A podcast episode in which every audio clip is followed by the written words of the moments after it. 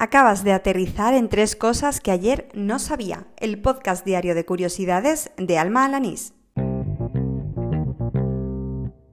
Este es el episodio número 46 del podcast, el correspondiente al martes 5 de noviembre de 2019. Dicho esto, al lío. Dime la verdad, ¿cuántas veces has escuchado durante el día de hoy eso de Remember, Remember the 5th of November?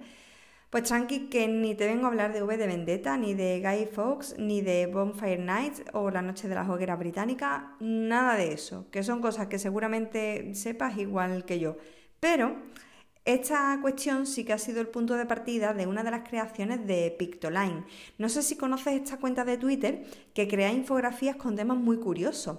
Mm, reconozco que yo no la sigo, pero mi amiga Chunarro, sí, la del galleto Kyle, el galleto mail que tanto nombro aquí, pues me mandaba la que han publicado hoy haciendo referencia a esos símbolos de protestas que al igual que ocurrió con la máscara de V de Vendetta, pues se han convertido en emblemáticos en los últimos tiempos.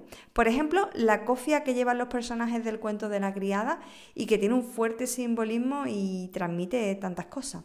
De cualquier forma, dejo el enlace al porque una infografía, pues como mejor se entiende, es viéndola. Venga, va, un poquito de etimología multilingüe y posiblemente mal pronunciada, pero por favor, perdónamelo, ¿vale? Hoy he aprendido no solo cómo se dice la palabra pájaro en catalán, sino también, como digo, su etimología.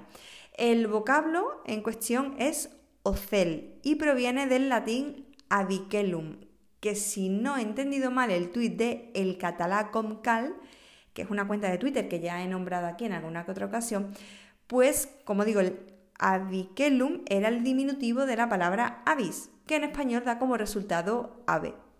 Bueno, pues de avicelum, de este vocablo en latín, es derivar las palabras en francés, occitano e italiano para referirse a pájaro. En francés sería oiso, en occitano ausel y en italiano uccello. Espero haberlo dicho lo más correctamente posible en cada una de las lenguas y bueno, si sabes hablar francés, catalán, occitano italiano y he pronunciado un poco mal, espero que me lo perdones.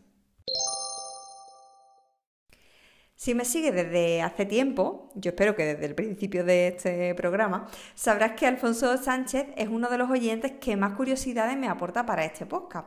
Ya la pasada semana, sin ir más lejos, me descubrió .new, que es el servicio de atajos de Google. Y hoy, gracias al episodio del lunes 4 de noviembre de su podcast diario, he conocido la existencia de El calendario de la era humana.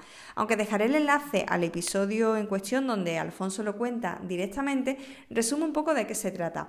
Eh, también se le conoce como el calendario Holoceno y fue propuesto por el geólogo italiano Cesare Emiliani, cuya máxima era iniciar el calendario justo al comienzo de la era humana es decir, 10.000 años antes de Cristo.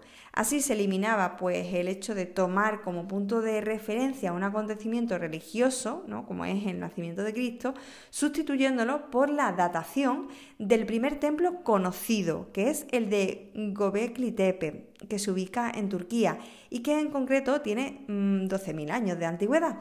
Por ello, según este calendario, vivimos en el año 12.019. Bueno, pues gracias Alfonso una vez más por este dato que ayer no sabía. Y este episodio número 46 de Tres Cosas que ayer no sabía, el del martes 5 de noviembre de 2019, llega a su fin. Recuerda que me puedes seguir en Spotify, en Anchor.fm, en Overcast, en Evox, en Apple Podcast, en Pocketcast, en Google Podcast, en fin, en cualquier podcatcher que se te ocurra. Si por casualidad en alguno de los que no he nombrado, al buscar tres cosas que ayer no sabía, pues no aparece este programa, te queda la opción de añadirlo de forma manual con el enlace RSS. También, pues como mm, he pedido en otras ocasiones, si te apetece, puedes dejarme algún comentario, me gusta, eh, review, opinión, eh, sobre todo en iVoox y en Apple Podcast, porque eso ayuda a que otras personas conozcan esto que hago.